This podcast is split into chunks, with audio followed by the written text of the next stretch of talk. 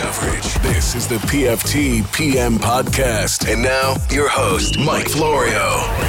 Friday edition, 29th day of June, PFT PM podcast. Fridays with, what did we decide to call it? Is it Fridays with A Flow, since that's your Twitter handle? I don't think we we never really talked about coming up with a name for it. Well, let's have our pre show meeting during the show. What should we call it? Is it Fridays with Florio Jr.? Or is that too hokey? Is it Fridays with A Flow? Is that hipper because that's your Twitter handle?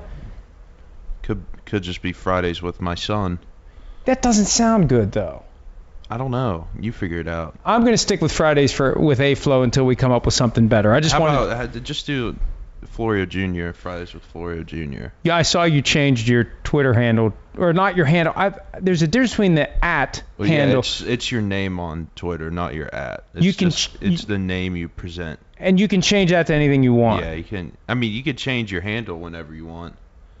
You know, but yeah, it's just it's not your actual. It's not your handle. It's just your name. But if you try to change your handle to one that's already taken, you can't.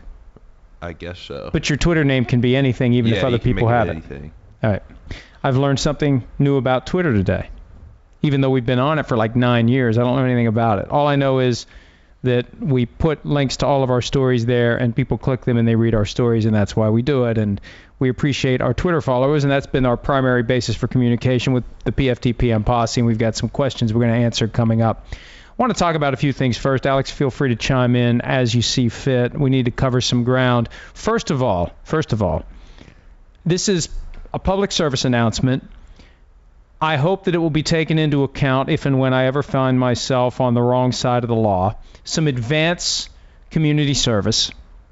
My annual urge to everyone out there, especially people who are, let's say, over 35 get a physical every year. It's important to get a physical every year. You've got family members who are counting upon you being healthy, being alive, being there to provide financial support, emotional support, all of the things family members do for each other. You can't do it if you're not there, and you can't ensure you're going to be there if you don't keep tabs on your health. And I went through that stretch mid 30s where I didn't want to get a physical because I didn't want to know anything was wrong with me, and that's just stupid. I go every year. I've got some health issues. They're not serious, but at least I have them under control. I know what they are, and I will catch anything early. That's the key is catching anything early. Now the only downside is there's one specific type of cancer that men can get that can be caught early, but there's an unpleasant finger test that you get done every year, which Alex, you're about 19 years away from your annual Yeah, it's such plenty of time for me. prostate exam. Yes. You said 35 though. Well, 35 to get a physical. I don't think they start Wow. doing the the one finger plunge until you're 40. I think that's the guideline. But there's a blood test they do. It's a PSA test. They monitor that every year, and they do the the you know the the physical exam of the prostate, and it's important because if you catch it early, you can cure it. Just like uh, colon cancer, you get your colonoscopy. I think they've changed the age from 50 to 45 for your first colonoscopy. I've had four of them. They're no big deal. It can save your life. Don't be stubborn, especially if you're having symptoms. I mean, get a physical anyway, but if you're having any symptoms, don't just assume they're going to go away. It's very easy to set up an appointment with the doctor, and if you have anything that's concerning you, you get it taken care of so you don't obsess over it. That's what I would do. I would obsess over it until a doctor tells me that I'm okay. And if I'm not okay, I want to know about it so I can get it fixed. So I don't know how much community service that counts as. I think the value is more than the three minutes I spent talking about it. But I urge you, if you're thinking about it, do it. If you're not thinking about it, you should be thinking about it, and you ultimately should do it. Your family depends on you to be there, and you're not going to be there if you don't keep tabs on your health, because if you do have a problem, you want to catch it early. All right, Jameis Winston has a problem unrelated to his health. Three game suspension. I got a lot of opinions about this, and we've written about a lot of them at PFT. But let me just say one thing.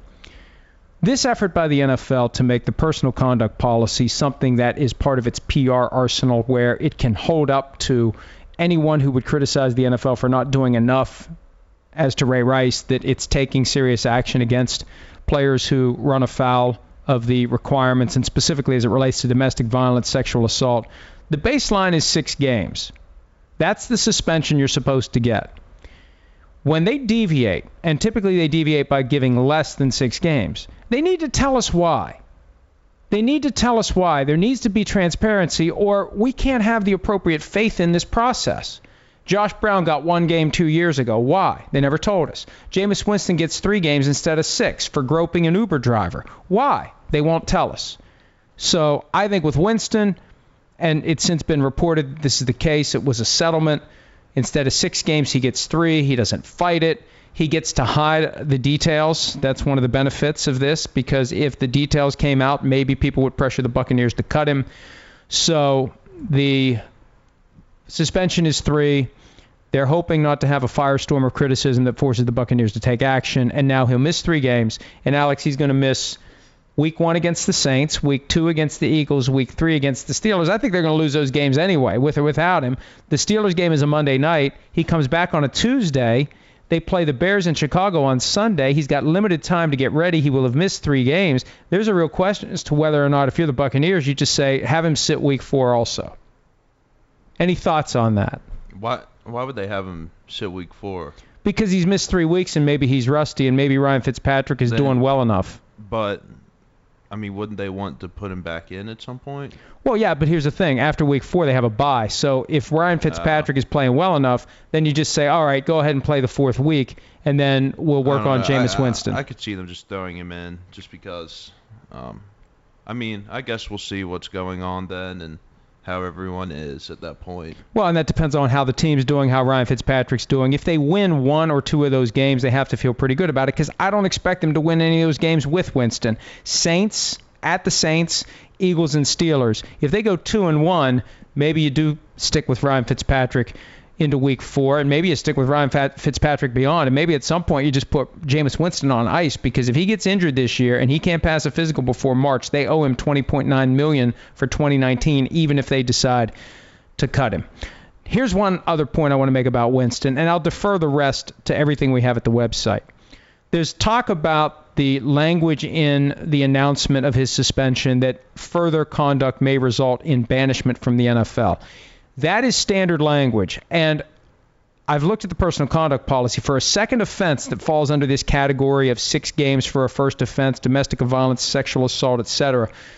Second offense does result in a banishment. Now, it's not permanent. It's a minimum one year, just like under the substance abuse policy. You can apply for reinstatement after one year. There's no guarantee you're getting back in. But one more offense for Jameis Winston, and he's looking at a minimum one year suspension, minimum one year, and that applies to anybody who has a second offense under that specific aspect of the policy. So it's Winston and it's anyone else who's been penalized under that portion of the policy. All right. I got to mention Joe Delaney. Are you familiar with Joe Delaney? Did you read about Joe Delaney at PFT? Do you know who Joe Delaney is? You're looking at me. You don't know who Joe Delaney is, do you? You need to know who Joe Delaney is. I was younger than you when Yeah, Joe I Delaney. He is. He's the one that saved the kid from drowning, isn't it? Yeah, he he he was 24. This happened in 1983. I had just graduated high school, and I remember reading about Is this in the the newspaper. Yes, 35 years ago, June 29. I had graduated high school three weeks earlier, and back when we got the paper and there was no other way to know about things, I remember seeing it in black and white. The Joe Delaney, who had been the Rookie of the Year offensively in 1981 for the Chiefs, their first winning season since 1973.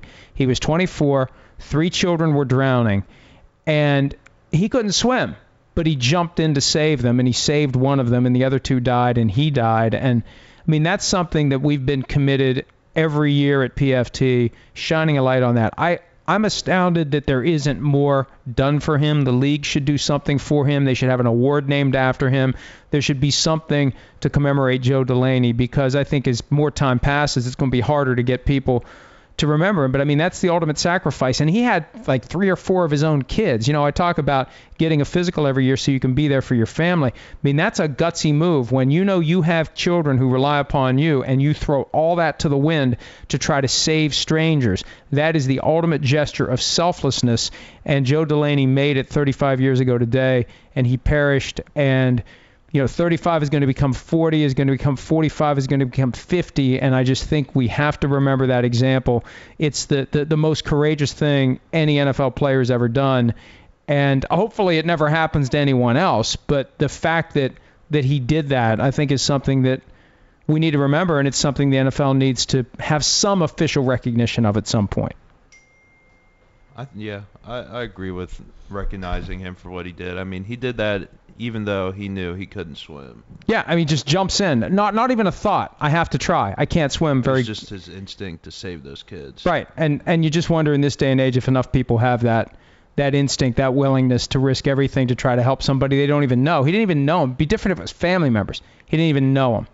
So uh, we try to remember Joe Delaney every year on the 29th day of June, and uh, we will continue to do that for as long as ProFootballTalk.com is around. If you take over, you have to give me your word that you're going to remember Joe Delaney every June 29. Yeah, I'll, I'll remember every June 29th. Okay, I'll haunt you if you don't. We'll see. Yeah. I I think. I mean, you'll. I'll have you to remind me. Hopefully that'll at least be 35 years from now. Wait, how old would I be? I'm 53 plus 35. That's 88. I don't know. I still don't know about north of 85. I I I I I I I, I don't know. I, I'll get back to me when I'm 85 as to how how it goes being north of 85.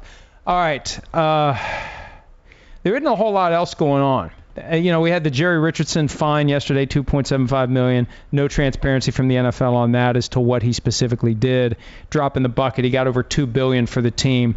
That's an easy check to write when you just had two billion dollars flow in. So I, I don't know what purpose that ultimately serves, but that's been put to bed. And you know, I talk all the time, Alex, about Friday afternoons being a perfect time to dump bad news, and the NFL is very sensitive about that. I think that's why they went with Thursday on both of these, because if they had done it today, people like me would say, "Oh, it's a it's a Friday afternoon bad news dump." But of all weeks, this is a good Thursday to do it because it kind of feels like a weird it's a midsummer week where fourth of july is next wednesday and maybe a lot of people aren't paying attention to things. So i think they picked the right thursday to do it because i think if you would have done it at other points of the summer it would have been a bigger deal both of these jerry richardson and Jameis yeah, winston. This, yeah, this is the time of the year where people are just kind of doing their own thing. people are shutting down people are getting away for the week and whatever the case may be but we're not we're It's still here. Yeah, I mean, there's still a few weeks until you know training camp starts. Have so you- have you no one's listened- Really gonna care till then. i've been doing this podcast all week do you listen to any of the others Uh, I didn't really listen to any this week. busted we had some good ones peter king you know peter king I know Peter. You have one of his books that he signed for you. We got to go find that. Yeah, I, I think it's in my room. Yeah, Amy Trask uh, was on as well. Some, some, you could learn a few things if I you know. listen. What do you listen to? You've been listening to Drake. That just came out. Is it any good? I haven't really listened to enough of it yet to really determine whether it's good or not. We drive around. You have a new. We have breaking news. Are we allowed to say you have a new car? I guess so. I mean, We, we, well, I have a new car that you are allowed to drive, a Jeep Wrangler that is awesome, that I want to drive all the time. We were riding around in that thing, and I don't know what it was you were playing, but it sounds like the same thing over and over again. What is it you listen to now? I don't know. I mean, I don't know. I don't know. Whatever that was, like, what's is it Bones? Yeah, no one really listens to that but Oh, me. all right. No one in the world, no one out there is No, going to know people, about this. There are people in the world that do, but it's not like he's not like Drake. Like everyone listens to Drake. Like you know, that's what everyone's listening to. And as soon as it came out, it was just all over my timeline on Twitter. It was just people talking about Drake. We had a conversation yesterday about Post Malone. You used to like Post Malone, but then everybody liked Post Malone, so you're off Post Malone. Yep, pretty much. Why do you have to be such a contrarian? Who did you get that I'm from? just a hipster. I don't know. I Oh. don't know how I became this way. Well, I I know how you became that way. That's how I am. If if it's Yeah. if th- something's popular, I don't like it. If something's not popular, Yeah. I like it. yep, I, I'd rather be a hipster than a hype beast, though. I don't know what a hype, beast, is is. someone that follows trends. So, um, what music do you do you like?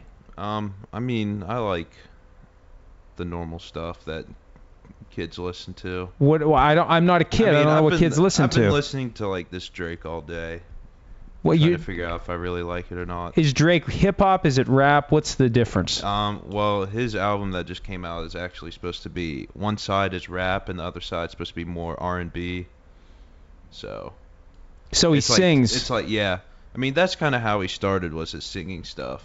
So the rapping and and listen, it's, it's so rudimentary, but I don't pay attention to any of this. All I do is listen to Green Day and Kiss, as you well know. The rapping is more spoken, the R&B is more singing. Singing. Yeah. But sometimes rap has it's a combination of singing and speaking. I I guess it can. be. I mean, that's kind of like R&B is. It's kind of like singing, but it's kind of like you know, still kind of like a hip hop feel. Who would you want to see in concert right now if it was tonight in Pittsburgh and you'd want to get in the Jeep Wrangler with the tops off and drive up there? Who would it be? I don't know who I'd want to go see right now. I mean, I feel like there are a lot of people that I've yet to see, and I mean, I would, I would really want to see Bones. Okay, but but there wouldn't be many people there because not many people like Bones. No, Because that's a usually- hipster. That's a hipster group, not a yeah, not a hype mean, beast He's more group. of like a West Coast kind of guy. Like, I think he's more popular out in the West than here, especially around here. There's like nobody I know that listens to him. you know what I'd like to go see right now, don't you? what? The Long Shot, Billie Joe Armstrong's new band. I'd rather just see Green Day. I listened to that. I, I got that. Your your uh, my niece, your cousin, went to see the Long Shot in D.C. a few weeks ago, and it's like, what the hell is the Long Shot? And she said, oh, that's Billie Joe Armstrong's new band. It's like, what are you talking about? He's got a new band. I didn't know he had a new band, so I downloaded the album. I listened to it once. It's like I don't really like it, and then I listened to it again. It's like I kind of like it. Now I, I like I can't stop listening to it, and they're on tour on the West Coast, so it's kind of a long way to go. Just you know, Yeah, he's always been into making his own bands, though. He always has been into branching off from Green Day and kind of doing his own thing. But everything he does sounds like Green Day. The Yeah. long shot just sounds like Green Day. It sounds like early No, Green Day. I, I mean, yeah, it's just, yeah. I mean, anything Billie Joe's in just sounds like Green Day to me. Some of the songs, we were talking about this yesterday because we were listening to it, like some of them have like a Beatles feel to them. Like a lot of clapping and a he lot of the. that kind of stuff. Yeah, it's- it's like you know, it's his more experimental kind of thing. It's him doing that. Well, I really and we've been to two Green Day concerts, and I check. I'd say once every two months I go to their website to see if they're touring because anytime I'm they're one in that found out they were going to be in March last year. You did. Uh huh. Yeah, and we went to see them. They were great. They were at the at the on the Pitt campus, at the uh, wherever they play basketball there, whatever the name of that event center is. But Uh, but that was great. Yeah, it is.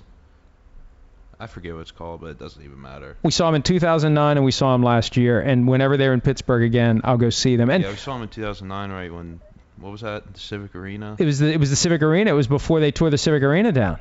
And, and, and remember what somebody yelled? Somebody yelled, "Let's go Pens!" Remember what Oh, Billie yeah, Joe said? I remember that. Billie Joe said, "What? Let's go penis." No, no, he said, "Let's go penis." I mean pens. Oh, okay. Well, but that's what. It, yeah, because somebody was yelling, "Let's go Pens." Yeah. So he said, "Let's go penis." Yeah. I thought that was funny. Uh, I mean, I don't, I don't really remember it all that well. I was like, I You were don't know, I think it was 12. like You were 12. I was 12, yeah. It was it was July of 2009. Yeah, I was 12. All right. Well, I don't know that anybody is interested in our trip down memory lane, but this is what you're going to get on Fridays. We're going to talk about whatever we feel like talking about because we have the microphones and we're going to use them. Let's look at what people asked us. All right. Well, you've got the questions open. I've got the questions open. Let's see what we have here. What do we have here? I got to reload the uh, the page. Uh, plenty, not not a ton of questions, but uh, well, it's slow. It's you know, it's a getaway day for the Fourth of July weekend. Here we go. What do we got right out of the gate? So there was a question earlier in the week that someone had that we need yeah. to ad- address. What were you asked? Um, I was asked if I ever read your book. And did you ever read it? I have read your book. But only very recently. I read it a few weeks ago, right? And what did you think of it? I mean, I thought it was, pr- it was pretty good. Gee, thanks for that. Thanks for that uh, I mean, heartwarming it- praise. It- I- God. I, don't really know what makes a good book a good book. I'm not much of a reader. But, but you read the whole yours. thing. You read the whole thing. Yeah. I You- mean, I was entertained. That's a good sign. I mean, if you finish the book, that's typically a sign that you liked it. Even though I, Yeah. th- I mean, I wrote it a long time ago, and I generally think it's a piece of shit. But I appreciate the fact that you read it. Yeah, I mean, it wasn't that. It wasn't. It was okay. Jeez. I mean, you never wrote another one. it's good that I already bought the Jeep Wrangler. Yeah. Yeah, I actually I did write another one at one Well, point. you started writing that book I- I over know. 20 years ago. I know. Well, I know. over. Yeah. I started writing in 1993. In a weird I mean, sort of way. book's older than I am. in a weird sort of way, it's how I ended up in this business because I wrote this book and I didn't know what the hell to do with it. Um, and it's so hard to get, especially when the thing's a piece of shit. It's hard to get the attention of the publishing industry. And and I thought, well, if I had actual writing credentials, then maybe that would help. So that that helped spur me when I had the opportunity to start writing for NFLTalk.com to do it because I thought, hey, this will give me writing credentials, and maybe one of these days I can sell this book. And and of course, the mountain that you try to climb, you, you fall flat on your face and you end up climbing a mountain you didn't even know existed. And I end up in this business full time, all because I was trying to sell that piece of shit book 20 years ago. So I guess there was some benefit to it. One of these days I may write again. I don't know. People want me to write a book about the story of how all this happened, like how I ended up in this place, which I think, from my perspective, I don't think about it very much because I feel like if I think about it too much, like I, it'll freak me out, and I'll say I have no business doing what I do for a living. But you know what? Maybe there's some lessons to be learned, and maybe there's some stories to be told of the last 20 years of kind of tripping into this business where I didn't belong in it, and a lot of people didn't want me in it, and they still don't want me in it. But here we are, you know, 18 years later. Actually, this may be close to the 18 year anniversary of the first column I ever wrote for NFLTalk.com. It was late June of 2000, right around now, 18 years ago, back when you were three. Yep. All right, let's see what else we got. Yeah, let's let's look at some of the questions that were asked today. What do you got, uh, Alex? Pick one and we'll answer it. Um, I mean, I'm trying to find something that has more of. There's a lot It's kind of just for you. Um, Just pick any of them. I'll pick one. PFT alright, you Sponge. one. I, I keep finding Here's one. stuff that's for you. Question for Junior: What was it like to have your games recapped on PFT? Did other people in your school read the website? I used to write stories about some of your football games. Did you like that? Yeah, I mean, yeah, I remember when you started. I was like in middle school, so, um, I mean, I don't, I don't really remember anyone really talking about it that much. I mean, we were pretty young when that kind of started up. So none of them like saw it and thought And, it was like, really I cool. mean, well, like we were in that age in that time. It's not like everyone had internet access like everyone that age does now. I mean, it wasn't that long ago, but Nobody yeah. had smartphones. You're right, though. Yeah. I mean, the the cool thing to have was a flip phone, and a flip phone wasn't going to get you on the internet. And and if you did try to, like, I remember the first the first phone I had that had internet access, you had to you had to punch it in on the you know the letters on the numeric keypad. You didn't have a you didn't have a keyboard. It was a pain in the ass to pull up any website. So you're right. Back in those days, not many kids were were in a position, and they they, they weren't reading ProFootballTalk.com. That's not the demographic. 10, 11, 12 year old kids. All right, so screw that one. PFT Sponge has another question. What's the origin of the whole toupee thing? That- I mean, I'm I'm 53 and I have a full head of hair, and I joke about Yeah, having a toupee. That's that kind of started. I feel like with like the family. No, no, here's how it started. I was a big David Letterman fan when I was your age, in part because it was part of the procrastination routine when I was in college. Like instead of studying, I would hang out in the dorm, and then at 11:30 we'd watch Johnny Carson. At 12:30 we'd watch David Letterman. At 1:30 we'd watch Star Trek, which was on WPXI in syndication, and then at 2:30 I'd actually start doing my homework. So we became very big David Letterman fans because Letterman used to be on NBC right after Johnny Carson. Are you familiar with Johnny Carson? I am. All right, I just want to be sure. But uh, so David Letterman always joked about having a toupee, and he never had a toupee. And I just think that's I always thought it was funny. It's like the guy doesn't have a toupee, he jokes about having a toupee. So I didn't go bald. I have hair, and I joke about having a toupee. So that's where it came from. But yeah, people in the family joke about me having a toupee. I think some people in the family actually think I do. I think everyone knows that you don't. I don't know. I still have been petitioned by your mom from time to time to shave my head to see what it really looks like, and I'm afraid. First of all, I'm afraid that my head is shaped like really strangely. Well, you don't shave your head like get it like a close shave. You just get like a like a crew cut or something. But you still could have like a toupee for you know that coverage. You could have like toupee for really short hair. Yeah, that's like. well, I got the money. I can get a really good toupee. I mean, LeBron's doesn't look very good, and he's LeBron. Here's the one piece of advice for anyone out there who's contemplating a hair system. You can't get it after the hair's gone because everyone will know. Like with LeBron, it was clear that the, the troops were abandoning the front lines. And then all of a sudden, he's got hair again. Yeah, you and can't do wear that. a headband Yeah, you can't do that. It's just like it's like if your hair goes gray, you can't show up looking like Creed Bratton, right? With the, the, With the, the- the, with the printer tone ink. the printer ink in his hair and looking for Red Bull. Sometimes you got to ride the Yeah. bull. So I you know you have to do How it. old did he say he was? He said he's like 21 or something. 30 30 I thought he said he was like 30. He'll be 30 next might- March. Yeah. Yeah. I need to watch that show again. That's one thing that was, uh, you know, that was one thing that I liked when I was younger. Now everyone's on that show now, and I don't like it anymore. But that was something when you were young, because it wasn't inappropriate for you when you were 12 or 13. We used to watch it together. We look forward to it on Thursday nights, and we enjoyed it, and we do enjoy going back and now watching since it. they put on Netflix, everyone watches it, and everyone acts like it's new. What's your favorite show on Netflix? My favorite show on Netflix? Yeah. I mean, probably Breaking Bad. What about Where's Always Sunny? Is it not on Not Netflix on anymore? Netflix anymore. Always Sunny was excellent. Yeah, that's probably my favorite show of all time. We watched that start to finish last summer down in the barn, just like one or two episodes at a time. And and it's it's it's actually there was never a bad episode. Like with Seinfeld, every once in a while it's like, boy, that sucked. And with The Office, after I think after the wedding of Jim and Pam, it started to tail off after Yeah, they had the baby. Way before uh, Steve Carell left, it was starting to get bad. Yeah, but but Always Sunny is always good, and they got new ones. I think they're coming Yeah, out later they're- this year. I think they're uh, I think they're in the process of filming right now. All right, El Marco lives says that last week I said Mrs. Florio didn't follow the Vikings. Does she watch enjoy football at all? She'll watch. She'll watch. Yeah, she'll watch West Virginia games. She'll go to West Virginia Yeah. University games, and she'll watch like the Super Bowl and. And, and she'll watch. I think she'll watch certain regular season games, and she'll get engaged in it. She just doesn't follow it zealously to the point where she's, you know, familiar with a lot of the names of the players. She knows the big stars. She knows who the good teams are, and and uh, so yeah, she she she pays. I'd say less than moderate attention to it. I'd say that's that's safe. She's Yeah. slightly more than a casual fan. Is that fair? I think that's fair. Casual fan. I wouldn't even call her a casual fan. She's less than casual. Yes.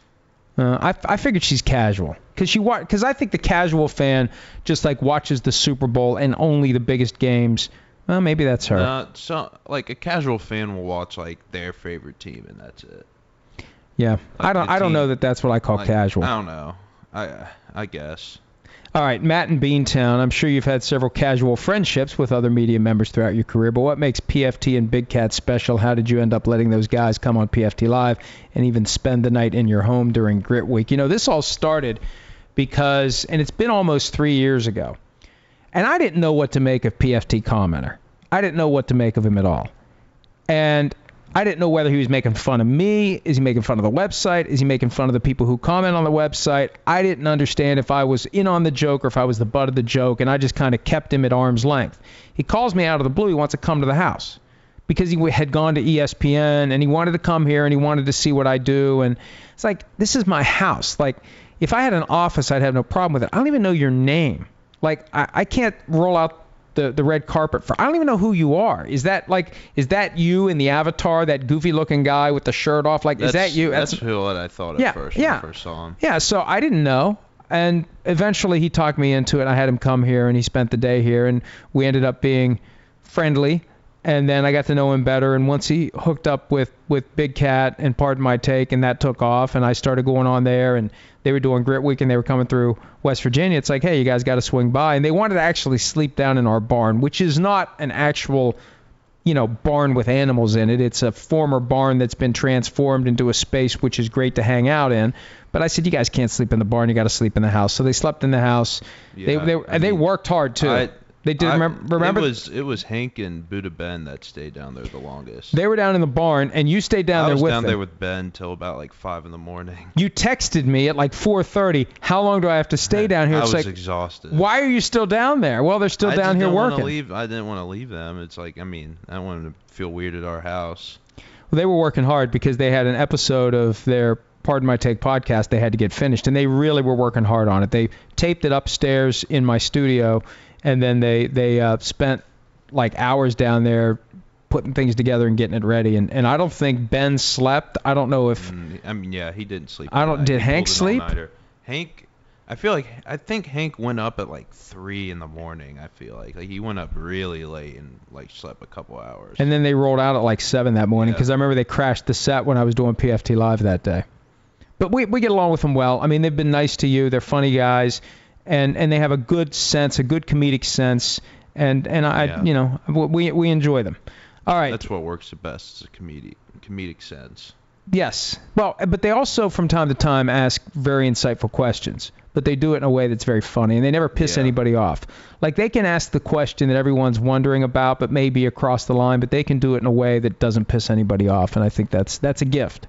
Apple one two three Apple eleven. Are you a fan of classic rock bands? If so, who's your favorite? Is Kiss a classic rock band? Does that Yeah, count? Kiss is Kiss is classic rock. Yeah, I'm, I'm a big Kiss fan. I was listening to Kiss today, driving home from my physical. Alive 2.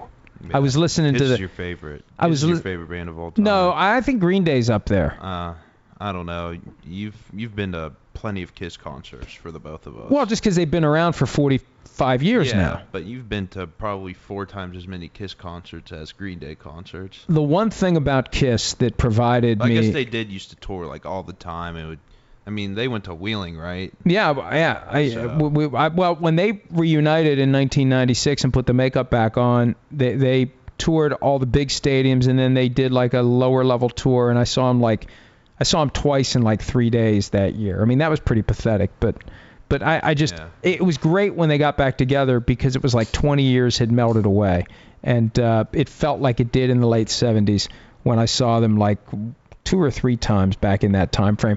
But one of the things that they said when they explained how they came up with their act and their shtick with the makeup and the fire and the fake blood and all of that stuff, they said that they tried to create the musical act that they would pay to go see.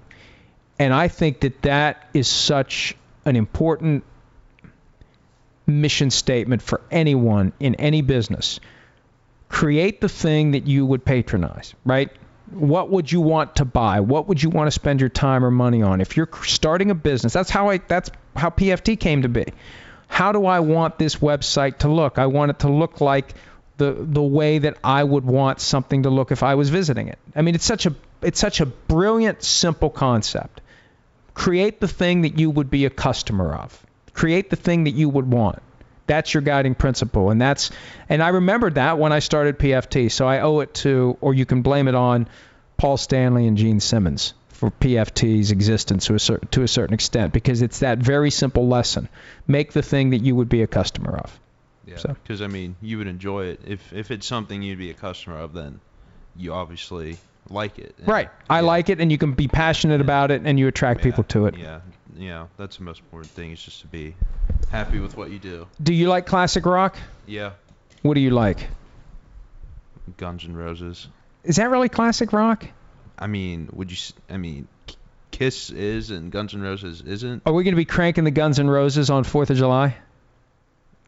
We're going to have some No. big ass fireworks. We got to go to Walmart and get more of those those hokey 4th of July t-shirts like we got last year. We bought one for everyone in the family last year. We got to go get more of them this year because they're only like 5 bucks bucks each. Oh, they're great. They're like polyester. I don't know where last year's Yeah. are. There's, I've seen some. I think there's some. In the They're the floating around in the house. Yeah, we'll we'll find some of the old ones and get some new ones. ones. All right. Uh, Ghost Musician asks, do you think Jameis Winston is doomed? I think he'll be out of the league within about two years. I don't know. I don't know. I think that it's incumbent upon him to finally become the kind of quarterback they expected him to be when they made him the first overall pick in the draft. I think it's clear right now Marcus Mariota is the better overall player player and citizen. Mariota's never been in trouble. He'll never get in trouble. He took his team to the final eight last year. He hasn't been dominant, but he's been good enough. And the key for Mariota is staying healthy. The key for Winston is playing well and becoming the guy that they expected him to be. And and Alex, I think so much of this, and you know, people encounter adversity in life, and, and you'll you'll see the highs and lows and the ups and downs in your own life. It's how you deal with adversity, how you bounce back from that moment, that test, that that low. You get put in that position. How do you come back from it? And that's going to be the key for Winston. How does he come back from this? Is he going to be bitter? Is he going to be upset? Is he going to have a chip on his shoulder? Is he going to blame everybody else but himself?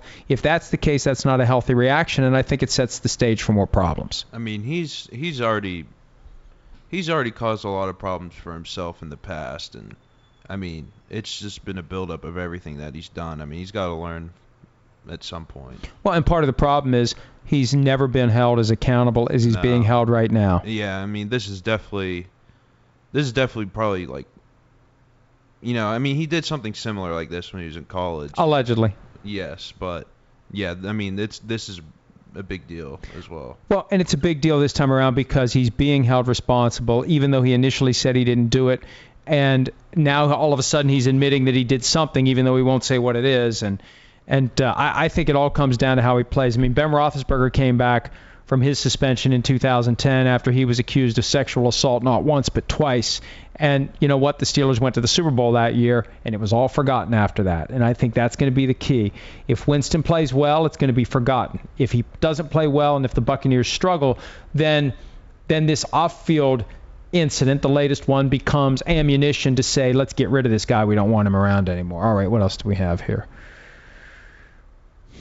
Burn Unit asks, do you think the lack of youth football participation is coming from those who wouldn't be that great anyway, such as the not so athletic kids who do it just to do it. I don't I don't think so because I don't think this is kids choosing not to play. I think this is parents steering Yeah, their children away from playing. Definitely parents' influence. I mean, you know, if if a kid wants to play and his parents don't want him to play, then he's not going to play. At a certain age, but I think also when you get to 15 or 16, good luck telling a kid who's who is dead set on playing that they're not going to play, even though they're not 18 yet and they can't make the decision legally for themselves. If you have a kid, I mean, you used to wear me out about different things when you were 15 or 16. There's a point where you you you know they they want to do it. And, and I know that probably the responsible thing to do as a parent is say I still say no, but you know, the high school you went to, there weren't a lot of boys. They ne- you were the biggest kid in your class. They needed you to play football. I mean, what are you going to say? No, I'm not playing. How are they going to field a team? All it takes is two or three guys to say they're not playing, and the team goes away. So, you know, I think it's easier at a bigger school to to fade into the background and not play. But some of these small schools, they're not going to have a program if kids don't play. Yeah. I mean, the year before I played in middle school, they only had 11 on the team.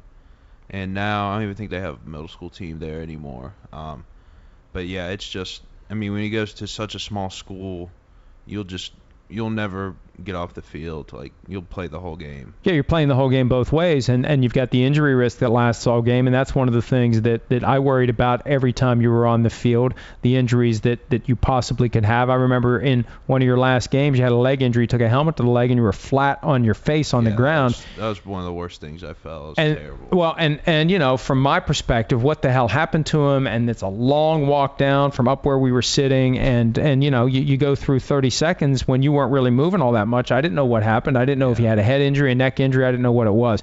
And on that point, where's the question here? Tree True at Tree True has a question. What was it like having a concussion? Would you play high school football again? You had a concussion. I was actually in New York. It was a Saturday game, and I was in New York for NBC duty, and I got a phone call from your mom that you had had a concussion. What was that experience like for you? Um, I just I remember when it happened. I was I was hit away. That was I don't know. I was never never hit like that. It was weird. I like this guy that was probably like he was a little bit taller than me. So Did you see it coming? I I mean I didn't see it coming because this guy was coming to block me and he just put all of his force and everything just into the side of my head and I just I remember just you know I was just I mean it was almost it was like 6 years ago and it was just I knew it wasn't right and just the way I was hit my head didn't feel right and I didn't feel right for days. What did you do right after the hit? Did you go down and, and Um, or did you tap out? What No, I just went out of the game and then I told them it was like right before halftime, so I told them at halftime that I didn't think I could play the rest of the game. How hard was it for you to do that? Because you know there's that that that toughness element of football, and you got to be able to play, and you can't make the club in the tub, and all those cliches that you have to separate yourself from when it's when it's a brain injury, and you have to say I'm not able to play. How hard was you was it for you to do that? Um, it it wasn't really it wasn't really that hard for me. Um, uh, I mean, it it I was nervous about saying something at first, but I knew that I had to do it. Well, because it had been drilled into you by me and by others that if you ever have something like that happen, Right. you got to say something. Right? I mean, I never really knew before how important that stuff was. And how long did it take you to feel back to normal again? Um, it I mean, it only took me like five days, thankfully. Well, but that's still a long time. And I remember when I got I mean, home. some people went. There are a lot of people who go through concussion issues for months, and it only lasted me a few days, so I was pretty lucky. I remember when I got home that Tuesday, you were sitting on the couch in, in our old house, and it was obvious you weren't yourself. Yeah, it was I mean, obvious. I couldn't go to school. I couldn't focus. I remember mom tried to have me do homework the next day. I don't know why, but I had a little temper tantrum because I was unable to do it.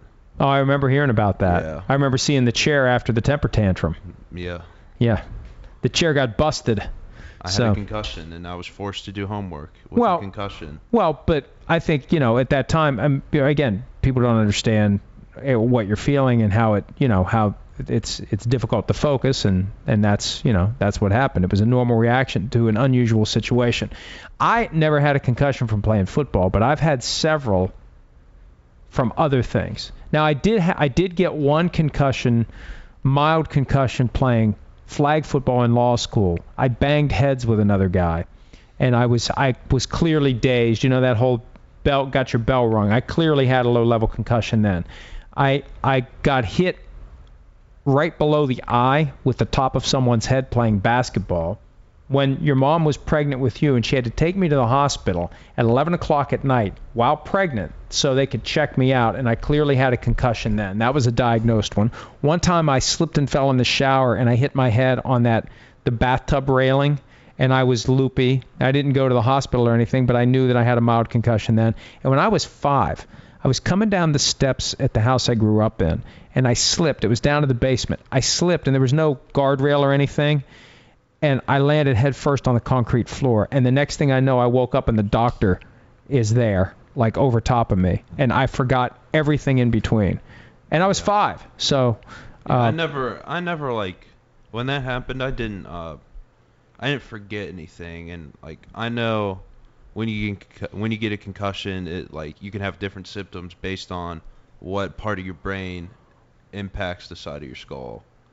You just didn't feel right. You remembered everything. You just didn't feel right. I remember everything. I didn't feel right. I couldn't focus. I couldn't do homework. It just, and I, I had really bad mood swings. It was weird. Did you have sensitivity to light at all?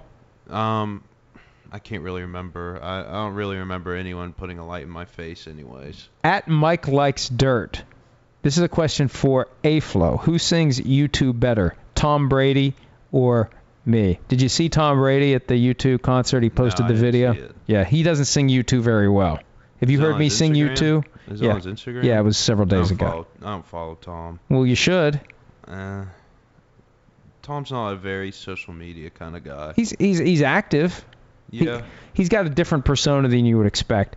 He he he can't sing very well. You've heard me sing. I can't sing very well. I don't make any bones about it. Right. You know what I sang the other day on the podcast? Hunter's No. Hunter's song. You took me by the hand.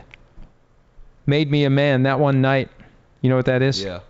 That's one. That's the Uh-huh. best episode of The Office. Yeah, that is. There- I was I was watching that episode like maybe a month ago with some of my friends and like I, I forget who I was watching with. But some of them said they didn't see it. They've never seen it, but they watched the show and they said it was like the funniest episode. That was from the season that was shortened by a writer's strike. And that that one only has the cold open in the office. The rest of it is at Michael's condo and in vehicles and stuff. That's the best one. People ask me what's your favorite office episode and I forget that one. That's the best one. My favorite Parties. you know what my favorite office line is? Right. Yeah, I know it. What? Um, What is it? I mean, I, I remember the episode. What's the line? it- it's What's the line? Sorry for annoying you with my friendship. No. really freaking unfunny. I- No. Hey, Hey, guys. somebody making soup. Exactly. when there was something deposited on Michael Scott's carpet and Creed walks up. Creed's got the best lines of anybody in that series. And he walks up and goes, "Hey guys, somebody making soup?" That's my favorite line all No, the time. best. And remember the one episode when they were doing the uh, the murder. Uh, remember they were playing that game and they were doing The murder. Th- there's yeah, been a the murder in Savannah. Savannah. And then they tell Creed that there was a murder and he's a suspect, and then he runs away in his car. Have you seen the the speculation online that Creed was the Scranton Strangler? You know, there's speculation that Dennis from It's Always Sunny's a Scranton Strangler. But how does that happen? He comes in from Philadelphia. And he comes in from Philadelphia and kills people in Scranton. Yeah. but he wasn't the one that was put on trial, obviously. So an innocent man ended up being convicted of being the Scranton Strangler. Guess so. I think the idea that it was Creed makes sense because there are lines throughout the series that would suggest that Creed, uh, Creed is capable of murder. If he if he has to kill, he will kill. So that that's a topic I guess to solve on another day. All right. Uh, I skipped one. Matt in Beantown. I hate to bring up stats on the podcast, but how did you go about finding and hiring a producer for PFT Live? Or was his pancake eating persona thrust upon you by the fine folks at NBC? Here's what happened. When we started PFT Live, when it was 12 to 3 Eastern, this was early 2015. They offered me stats, and I said I like stats. I want stats, and stats was on the 6 a.m. to 9 a.m. shift, and he was hoping to like sleep normal hours because he had a very small child at the time. So I said yes, I would very much like to, to have Stats be the producer. I didn't know him very well at that point, which explains why I wanted him to be the producer. So he joined me from 12 to 3, and then a year later we went back to 6 to 9. So he was like, "Oh crap, that's what I tried to avoid." Well, oh well. Poor and he's stats. he's been with me three and a half years now. So Stats may be visiting. I'm Yeah. not sure if he's coming or not. He usually always comes. So Well, that'd be disappointing. We shamed him into it last year. He tried to bow out, and we shamed him into it. I, I need to see if he's coming. I'm going to text him and ask him if he's coming. I haven't heard that he's definitely coming, so maybe he's trying to get out Hey, you of it. need to you need to refresh those. Why are there more? Yeah, there are a few more. All right. The problem is when I refresh them, then I can't find uh when I can't find my space. Posse never got to say anything. Why don't you Why don't you read one? Let me read one. Yeah. All right, here's one that says, "As a Vikings fan myself, my worst memory is still '98. What is your worst memory as a fan?" For me, I know mine. what's yours? Uh, the 2010 NFC Championship game. The the the the Brett Favre. This is not Detroit. Yeah, the we talked about interception. that last yeah. week. Yeah. Oh, That's the worst. that was when the hook was setting you for life as a Vikings fan because you were very ambivalent about them before that, and you jumped on the bandwagon that year because they had Favre and they were really good, and when they lost that one, because you would have gone to the Super Bowl, you would have gotten to see them play. I wasn't going that year. Uh, you probably would have gone if they'd have made it. Uh, I don't know. I, we never talked about me going that year. Well, I know, but if you if they'd if they'd have made it, you probably Yeah, would have been there. Probably. So for me, it was the 19, and not any of the Super Bowls. It wasn't any of the NFC Championship games. It was the divisional playoff in 1975. That year, the Vikings were 10 and 0. I was 10 years old, and and I I had think about it. I first really became a fan the year they lost to the Dolphins in the Super Bowl. Then the next year they lost to the Steelers, and that was very difficult for somebody growing up in Steelers country.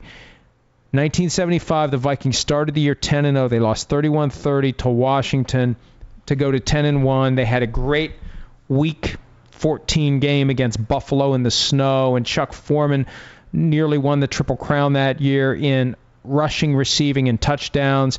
And Fran Tarkenton was great that year, and and they were riding high going into the playoffs. And Dallas comes to town, and that hail mary game with the interference by Drew Pearson. And I remember that I was bawling and squalling. And I don't know if I said this last week. We had this awful carpet in our kitchen. Who has carpet in their kitchen? And there was a stain on the carpet right by the refrigerator where there was a banana cream pie the prior summer, and I reached in to just get a little a little taste of it before dinner, and it tumbled out and it landed flat on that carpet. So there was this banana, this awful banana cream pie stain Yeah, on this awful carpet. That's why people don't have carpet in kitchens. That's one of the reasons you shouldn't have carpet in your kitchen. And I was face down in the banana cream pie stain, crying uncontrollably for at least 10 minutes after that game. That one still hurts to this day. And it was pass interference by Drew Pearson who pushed Nate Wright to the ground. But shame on the Vikings for not having Paul Krause deep enough to prevent that that touchdown. And there was a there was a referee whose name escapes me right now who was hit with a whiskey bottle after that because they didn't call pass interference. So that was horrible. And that, you can still watch that game online. They played back in those days at Metropolitan Stadium, which was a baseball stadium, so the configuration for football was hideous. It just looked awful. And it held like 35, 40,000 people. So It was right where the mall is. Like we that's were right. There. Yeah. Well, because somebody found what? You found the 50 yard line, or I think Yeah. your your cousin did. Uh-huh. Found the 50 yard line, took yeah, a picture they of it. like a little like token or something on Yeah. the ground. Well, the Mall of America is so damn big. I'm surprised that uh, you know the the 50 yard line for uh, the, the, for the Green Bay Packers old stadium, if there was one, wasn't in there. They, were- they didn't have an old stadium. They've been playing at Lambeau Field, so that's not a good example. All right, let's see what else we have. Do you have another one? Um, I don't. All right, I'll find one. See, I refreshed, and now I'm having a hard time finding all the all the ones that uh, that we missed. Here we go. The Impact 99. Are you a Marvel or DC guy? If you had Oh, to pick. saw that earlier. Also, favorite superhero. I, I, I was always a DC guy when I was a kid. I got a bunch of old. I, I got to give them to you. I got a bunch of old comic books upstairs. Really? I got a bunch of them. Yes, I got a bunch of old Mad magazines and a bunch of old comic books. And I was a Batman guy. I don't know why. There was just something about Batman. I think the fact that he didn't have any real superpowers, that he was the only plausible superhero, even though Yeah. you know half the shit he does is im- well, 90% of the shit he does is implausible anyway. But it was just a really rich guy who had great gadgets that Yeah, were that's- technologically Yeah, advanced. that's just like Iron Man too. You know, he's Iron Man is like Marvel's Batman, Yeah. basically. I, I didn't like Superman. I like Batman, and uh, I got Yeah, I got a lot of Superman is a little basic for me. I got a lot of I got a lot of Batman comic books I like upstairs. Batman. I got a lot of them. We'll go find them. All the Marvel stuff is better now, though. I don't like those Mainly movies. movies. I don't like those movies. People love them. I remember going to the first Batman movie they made with Michael Keaton and, and uh, Jack Nicholson, 1989, and I was so excited for that. And I thought, but this is going to revolutionize my enjoyment at the movies. And that that was the first time I was really disappointed. Got myself worked up thinking a movie was going to be great, and it's like this really isn't good. And you convince yourself it was better than it was because it's like I've been waiting for this for months, and it has to be great because I've waited this long for it to come out, and I never really liked it. I'll still watch it from time to time for nostalgia purposes, but I, I never really liked it. But I never liked any of the Batman movies. I didn't like Batman Begins. I remember we went to see that in the theater in 2005 or thereabouts. I didn't like that. It dragged. Yeah, I, didn't like. that either. I mean, I was like, I was like nine or something, but I yeah, I didn't like that one. I didn't like The Dark Knight. The, uh, you didn't like the Dark Knight? I, it was too long. The Dark I, Knight's I, great. I like The parts Dark, of it. Dark Knight's my favorite superhero movie. We I took you to see that one with one of your friends. I remember watching it, but I, I and I remember being in the theater thinking this is just too long. Some of the, they just they, they are too long and they jump around too much, and I think they could tighten them up and make them better.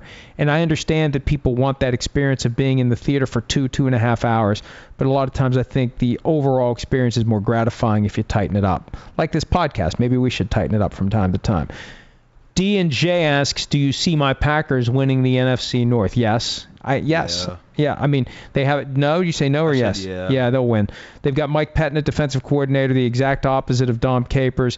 If Aaron Rodgers avoids breaking his collarbone again or any other major injury, I think the Packers and Patriots are the two teams to watch for the Super Bowl. So that one's an easy one, and we agree on that.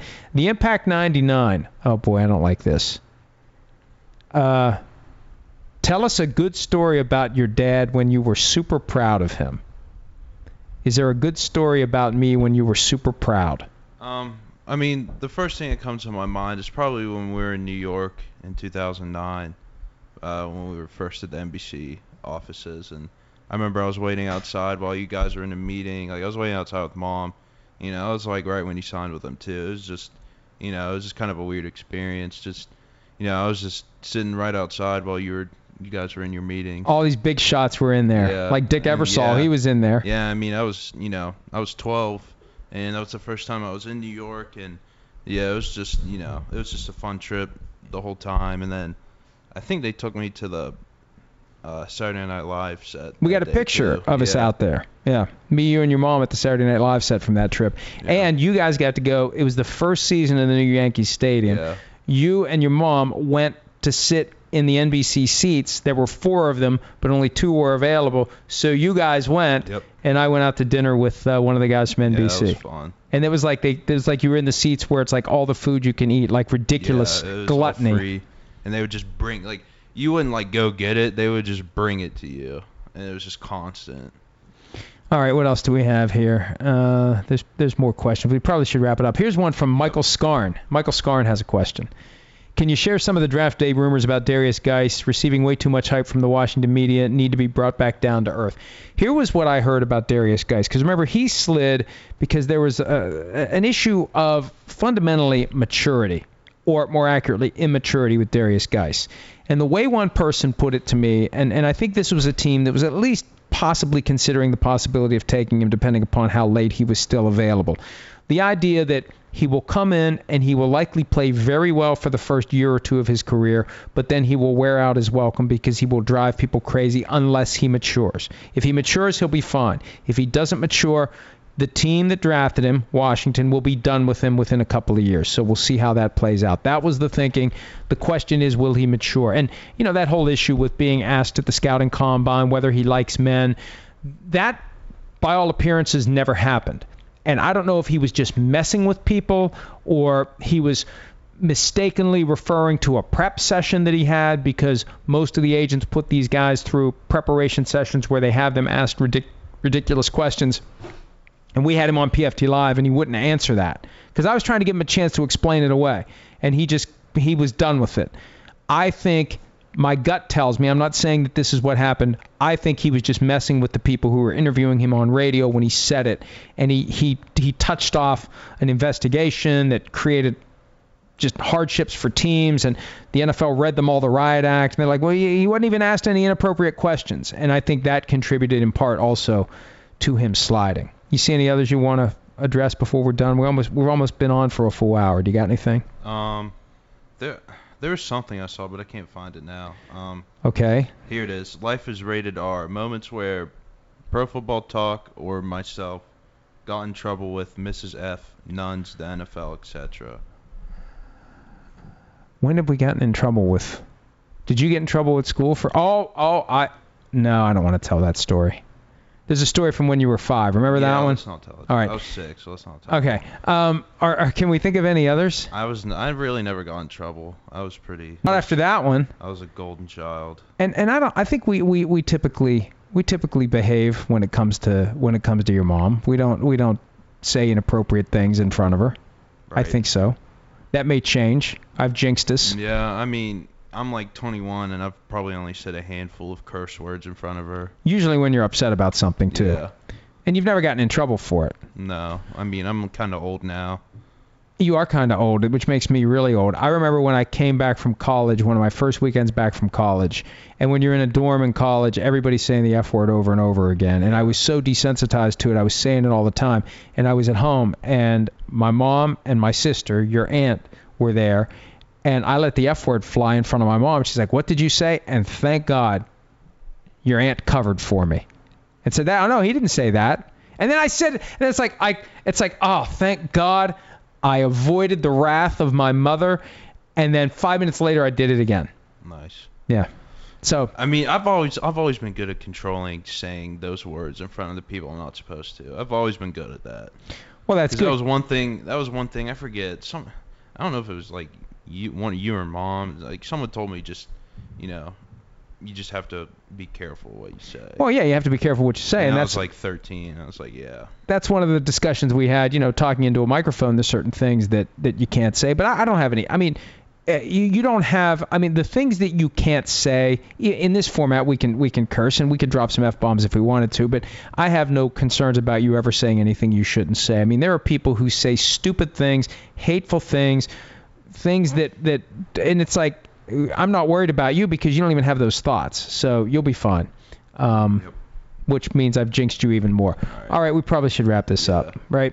Yeah. Okay, that's a full hour of Fridays PFTPM. Fridays with Florio Jr. and or Fridays with A Flow.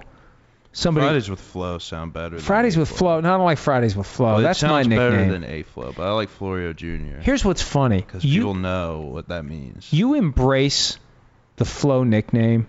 That was that was foisted upon me in third grade by one of my really close friends who first came to our school in third grade. No one had called me that. This guy shows up first day of third grade and he starts calling me Flo, and I hated it, especially because there was a sitcom back in the 70s called Alice, and there was a red-haired waitress called Flo, and her her catchphrase was "Kiss my grits." So once that came out, it was over Yeah. for me. So I hate that name, and you love that name. Yeah. Well, yeah, I was started to call A Flo because you know first name starts with an A. Ah, yes, and I'm it aware. just got I'm aware of the Flo. dynamic. I don't mind. I like it. I'd rather be called Flo than Alex. I don't really like Alex. Why don't you like being called Alex? It's your it's your it's your name. I don't really like it. Why don't you like it? And Alexander, it's your it's your it's your grandmother's maiden name. Her maiden name was Alessandro. D'Alessandro. It was shortened to Alexander by the the uh, the folks the at uh, the folks at the uh, at. How do you know they were white men? The white men did this to us. Oh, just stop, liberal. Uh, I was waiting for you to accuse me of being a liberal because you accused me last week of being a liberal. yeah, because you're talking about politics. Well, you know what? Sometimes we got to talk about politics. Well, not necessarily. No, I was talking about. You said. Yeah, you're talking about climate change. No, all I said is you're going to float me on an iceberg, You and said there won't be any icebergs. right. That's all That's I said. climate change talk. Well, will there be icebergs? Based upon everything I've seen, I don't think there will be. Nope. All right. The whole world's gonna be flooded. All right. So anyway, I don't know why you don't like Alex. Are you going to start going by Michael? Michael. Hmm. I don't like going by Michael because that was my mother. Michael. Do you want to be going? Do you want to be Michael? Michael. Do you want to be Michael? What are you looking at? I'm done. All right, that's it. I'm I'm finished with the show today. All right, I, I'm done with this guy. Next Friday, Fridays with Michael. Fridays with Michael and Alex. We'll we'll do it next week. Enjoy the Fourth of July. Do not. Hey, and one one last public safety announcement, and this will count toward the future community service I eventually have to have to fulfill. Do not blow your fingers off with fireworks, please. Be careful with fireworks. Do not drink alcohol before setting off fireworks. Pay attention to the instructions on the fireworks. Uh, I Light mean, fuse and get away. You can drink alcohol before. You just don't hold it in your hand. I, I would highly recommend not drinking before letting off fireworks because it And I impairs bet- your judgment. I bet you will do that in a few days. I will make sure that I am sober when it's time to light You're- off fireworks. You're not. You can't influence these people that way when you know you're going to be drinking Crown and letting off fireworks. I will not be drinking Crown while we're letting off fireworks. I you'll will, do it before we let off fireworks. no. I will do it after. Mm, I will. No, because We'll we- listen, we let off the fireworks at 9:30. Then you can start drinking after that. I, w- I ah, guarantee you, late. I will not drink. I will have a glass of wine with dinner, and I will not be under the influence when it's time to light off fireworks. I guarantee you that. I don't know why you would think I would be that way. I don't mean, want to I- blow I off my fingers. I wasn't, I wasn't saying you're going to be drunk. I was just saying you're going to be drinking anyway. Like No, I'm not. No, because fireworks scare the hell out of me, and you have to be very careful with fireworks. Remember, we had Yep. the one year, and then we got to go. We had those paper tubes that the mortars shoot out of, and we didn't change out the tubes. Well, eventually the paper tube goes, and we had a mortar that blew out the paper tube, and it was like a war zone where these those things were going off, and somebody really could have gotten hurt. So if you have mortars with paper tubes, change out the paper tubes. Don't drink. Don't hold them in your hand. Light fuse and get away.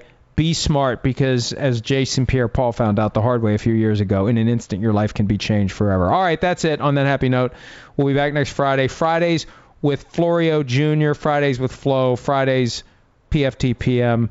I'll be back before then with another edition of PFT PM. Check us out all weekend long at ProFootballTalk.com. Thanks as always for your time. Bye.